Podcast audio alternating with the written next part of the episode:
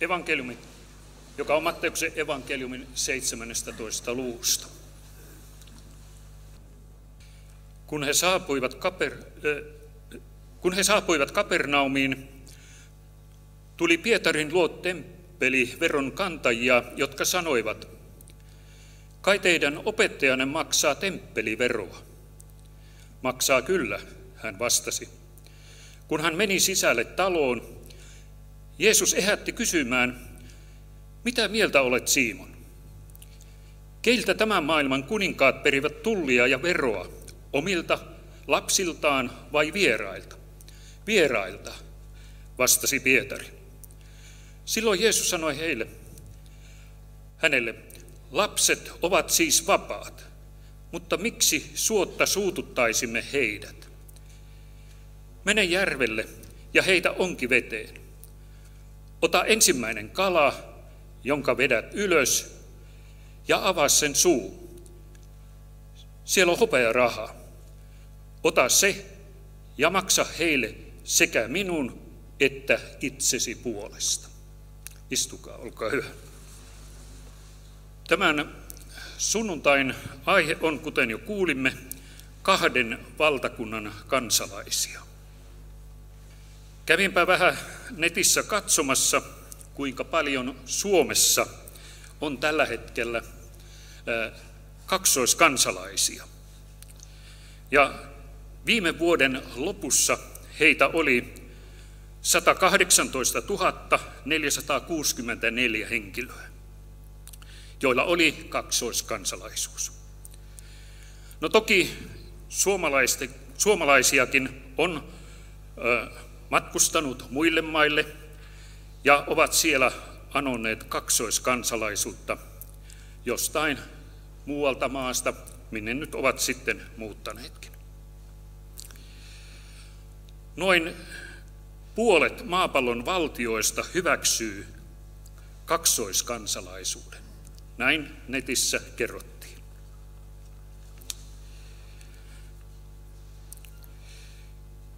Iankaikkisuus, siis Jumalan näkökulmasta ihmiselle on kaikkein parasta, että hän omistaa sekä maallisen että iankaikkisen valtakunnan. Tämäkin tuli jo tässä liturgian alkusanoissa esille. Siis meille on kaikkein parasta, että me olemme kahden valtakunnan kansalaisia. Maallinen kansalaisuus tässä mielessä on itsestään selvä luomistyön vuoksi. Syntyypä ihminen mille puolelle maapalloa hyvänsä, hän on maailmassa jonkun valtion kansalainen. Jumala loi meidät tähän maailmaan, mutta myös taivaan valtakuntaa varten. Voisimme sanoa, että Jeesus sanookin tuolla sanalaskujen kirjan kahdeksannessa luvussa, jonka Salomo on kirjoittanut ylös.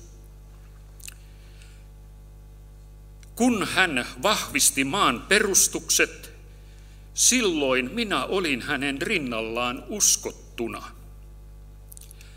Eli tässä sanotaan, että Jeesus oli jo tuolloin olemassa. Ja kolossalaiskirje sanoo hänestä, että hän on näkymättömän Jumalan kuva, esikoinen, ennen koko luomakuntaa syntynyt. Hänen välityksellään luotiin kaikki, kaikki mitä on taivaassa ja maan päällä, näkyväiset ja näkymättömät, valtaistuimet, herruudet, kaikki vallat ja voimat. Kaikki on luotu hänen kauttaan ja häntä varten. Hän on ollut olemassa ennen kaikkea muuta ja hän pitää kaiken koossa. Tuossa Salomon sanalaskujen kirjassa sanotaan, että minä olin hänen rinnallaan uskottuna.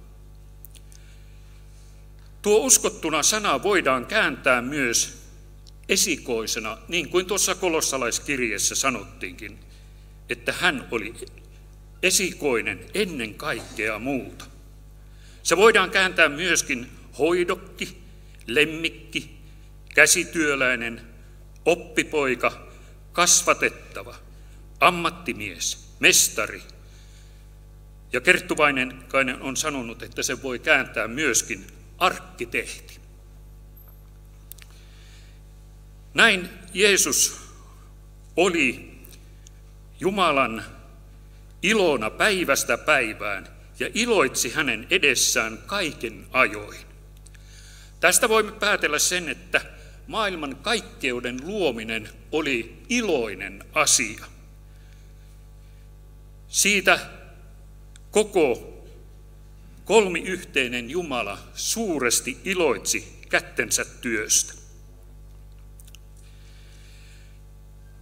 Tuo teksti jatkuu. Minä leikin hänen maanpiirinsä päällä. Näin tulee tällainen mielenkiintoinen asia tässä välillä. Hän leikki maan piirin päällä. Mutta sitten tulee se varsinainen huipennus. Ihastukseni olivat ihmislapset.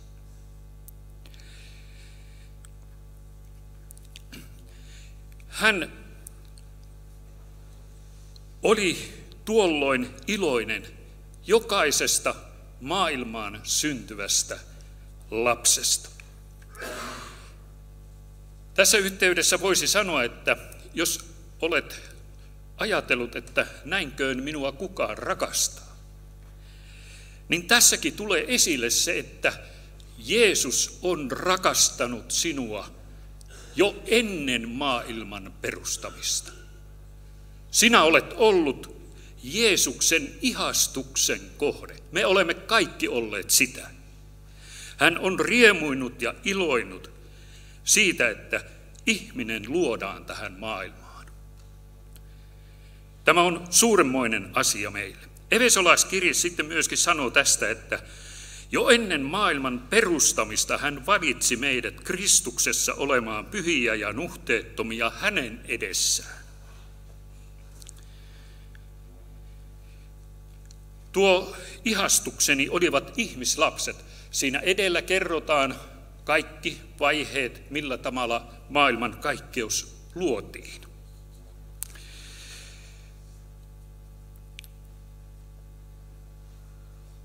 Ja minkään muun luomisteon jälkeen ei sanottu, että se oli ihana. Siellä kyllä sanotaan hyvin mahtavasti, että se oli hyvää. Mutta ihminen kun luotiin, ihminenhän luotiin luomistyössä viimeisen, niin hänen kohdallaan sanot, voisi sanoa, että Jeesus sanoo tässä, että ihastukseni on ihmislapset.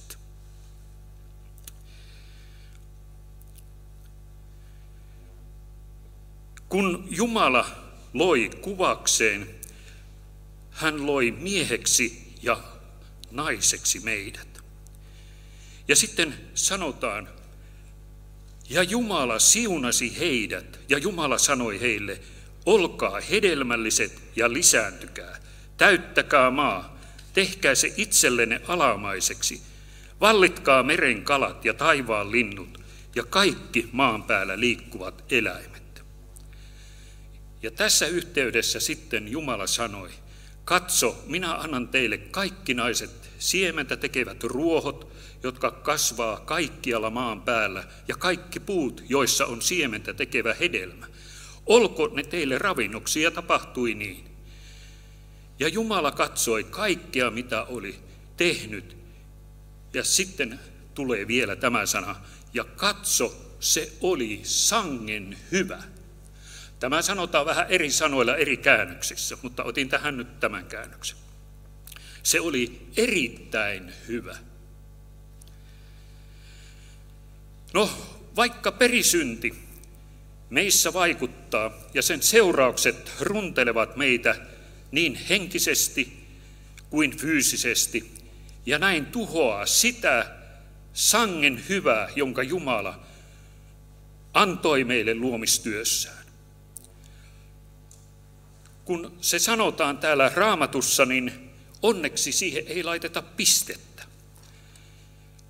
Siihen laitetaan kaksoispiste. Ja kerrotaan, miten Jumala hoiti asiat erinomaisen hienosti valmistamalla pelastuksen. Hän teki sen juuri siksi, koska hän luomisessaan teki meistä taivaan kansalaisia ja haluaa meidät taivasten valtakuntaan. Tästä pelastussuunnitelman tekemisestä ja sen toteuttamisesta Pietari kirjoittaa ensimmäisessä luussa. Tehän olette uudesti syntyneet, ette katoavasta siemenestä, vaan katoamattomasta. Jumalan elävän ja pysyvän sanan kautta. Luomisen perusteella meille annetaan henkilöllisyys, henkilöllisyyden totistava passi, joka olisi ollut riittävä taivaaseen pääsylle, ellei syntiin lankeemusta olisi tapahtunut. Mutta kun syntiin lankeemus tapahtui, niin Jumala todennäköisesti jo ennen syntiin lankeemusta, koska hän tietää kaiken, oli myöskin valmistanut pelastussuunnitelman. Ja sen tähden hän ei käy korjaamaan vanhaa, vaan uudesti synnyttää lahjoittamalla uskon lahjan pyhän hengen ja kasteen kautta meille. No, voisiko tätä tapahtumaa meidän elämässämme sanoa, että silloin Jumala kirjoittaa tuohon passiin viisumin, jolla päästään ylittämään tietty raja. Ja no, meillä varmaan aika moni on käynyt tuolla Venäjän puolella. Ja tietää, että jos siitä passista puuttuu se viisumi, niin ei ole mitään asiaa Venäjän puolella. Sen tarkistaa suomalainen tullimies ja sen tarkistaa myöskin venäläinen tullimies. Ja tässä miesten päivien aikana on käynyt varsin selväksi se, että meillä on pääsy iankaikkiseen elämään vain ja ainoastaan Jeesuksen Kristuksen kautta. Tämä leima, ja voisimme sanoa pyhä henki sisimmässämme, on tämä viisumi, jonka kautta me pääsemme iankaikkiseen elämään Jumalan taivaaseen.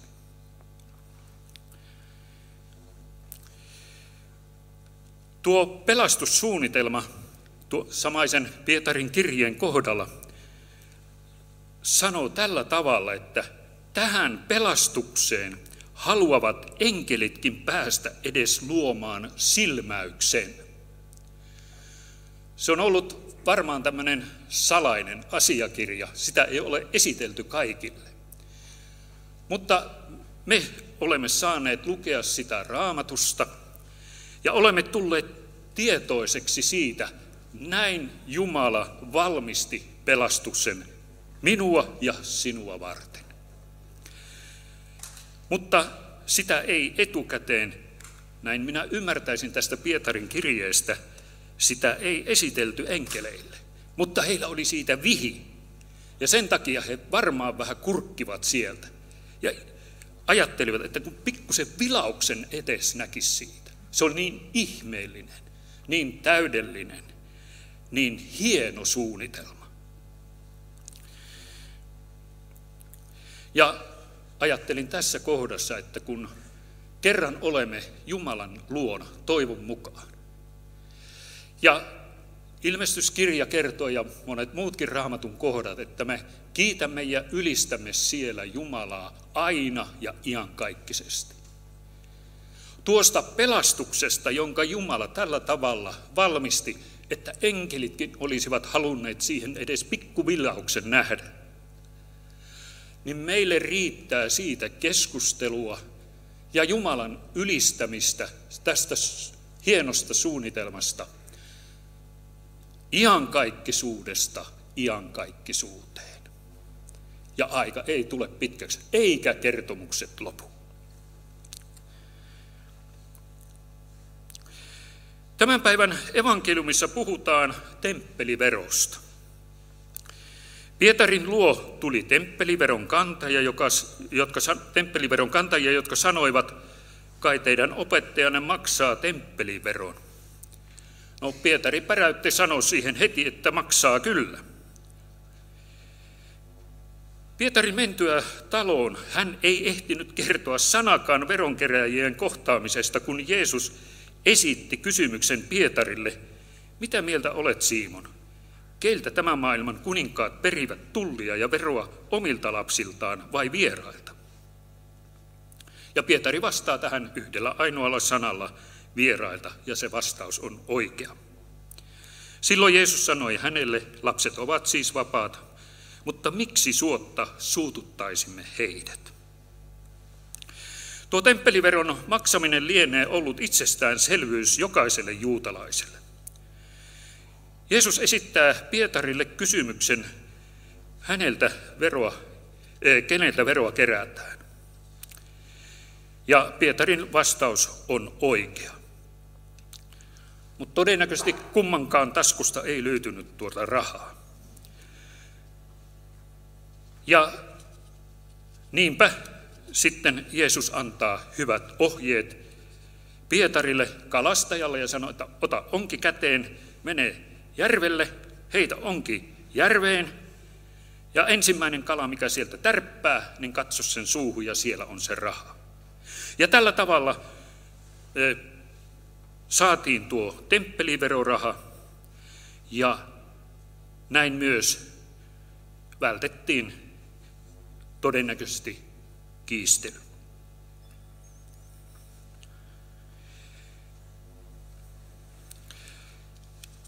Jäin miettimään tätä sitten hiukan, että mikä ihmeen sanoma tässä on meille. Ehkä teille monellakin on ihan selkeä vastaus siihen. Minulle tästä ei löytynyt ihan heti kättelyssä. Mutta ajattelin, että, että ne, jotka armosta pelastuvat, niin ne todella pelastuvat armosta eikä omista ansioistaan. Evesolaiskirja sanokin, että armosta Jumala on teidät pelastanut antamalla teille uskon. Pelastus ei ole lähtöisin teistä, vaan se on Jumalan lahja.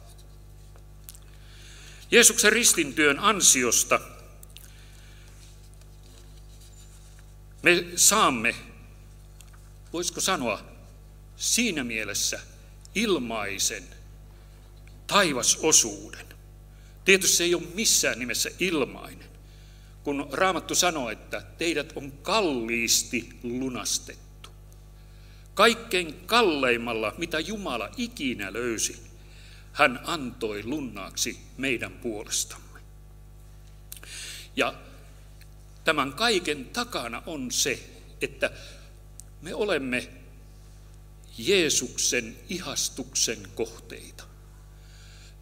Tämän tähden Jeesus on se psalmissa 40 sanoo, Isä, mielelläni minä tulen tekemään sinun tahtosi.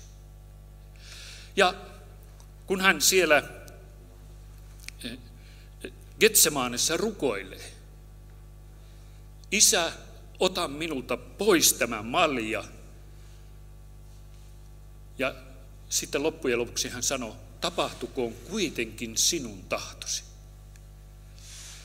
Eli Jeesus ei käynyt isän kanssa sen kummasemmin kinastelemaan tästä asiasta sielläkään, vaan astui tuohon, voisimme sanoa, hirvittävään kuolemaan.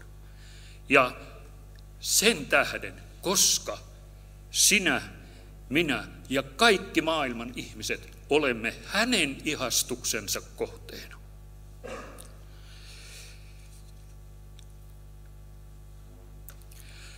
No, kun ajatellaan sitten myöhemmin, kun Jeesus oli noussut ylös kuolleista, mennyt sinne Genesaretin järven rannalle, ja siellä sitten opetuslapset kohtasivat hänet.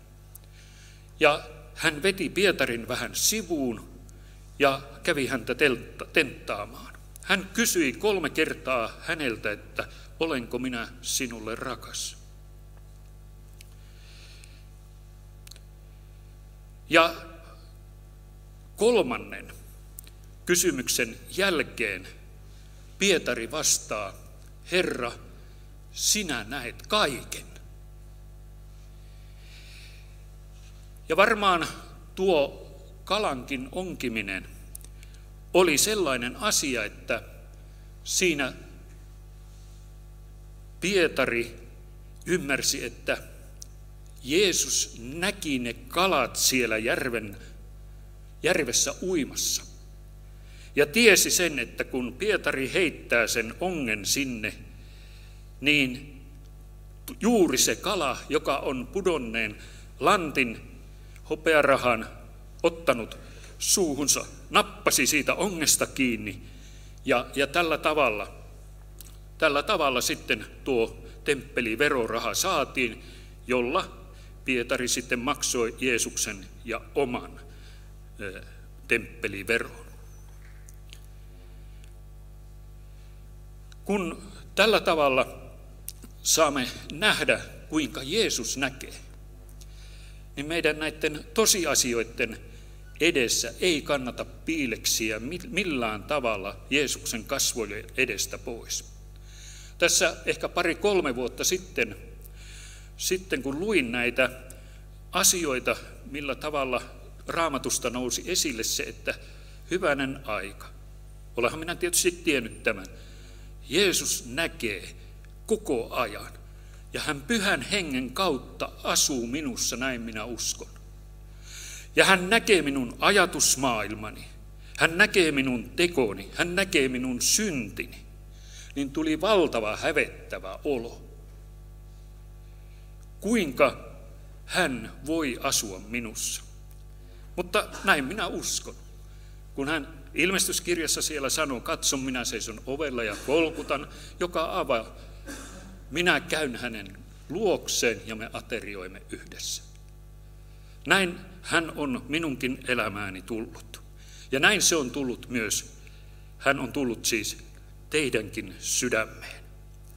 Ja hän tietää kaiken. Ei kannata yrittääkään edes piilotella mitään hänen kasvojensa edessä. Ja tuo kolmas kysymys Pietarille. Rakastatko sinä minua? Oli Pietarin vastaus. Jeesus, Herra, sinä tiedät kaiken. Totisesti sinä tiedät kaiken. Sinä näet ne kalatkin, jotka uivat siellä järven pohjassa. Ei ne ollut piilossa. Ne on Jeesuksen kasvojen alla. Ja tässä myöskin meidät viedään tämän kysymyksen tai asian eteen.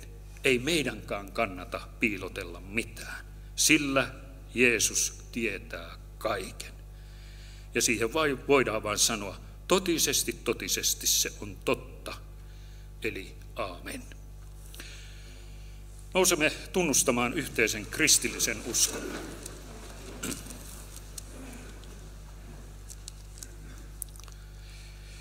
Minä uskon Jumalaan, Isään kaikkivaltiaaseen, taivaan ja maan luojaan, ja Jeesukseen Kristukseen, Jumalan ainoaan poikaan, meidän Herramme, joka sikisi pyhästä hengestä, syntyi neitsyt Marjasta, kärsi Pontius Pilatuksen aikana, ristiin naulittiin, kuoli ja haudattiin, astui alas kuolemaan, nousi kolmantena päivänä kuolleista, astui ylös taivaisiin, istuu Jumalan, Isän kaikkivaltiaan oikealla puolella, ja on sieltä tuleva tuomitsemaan eläviä ja kuolleita.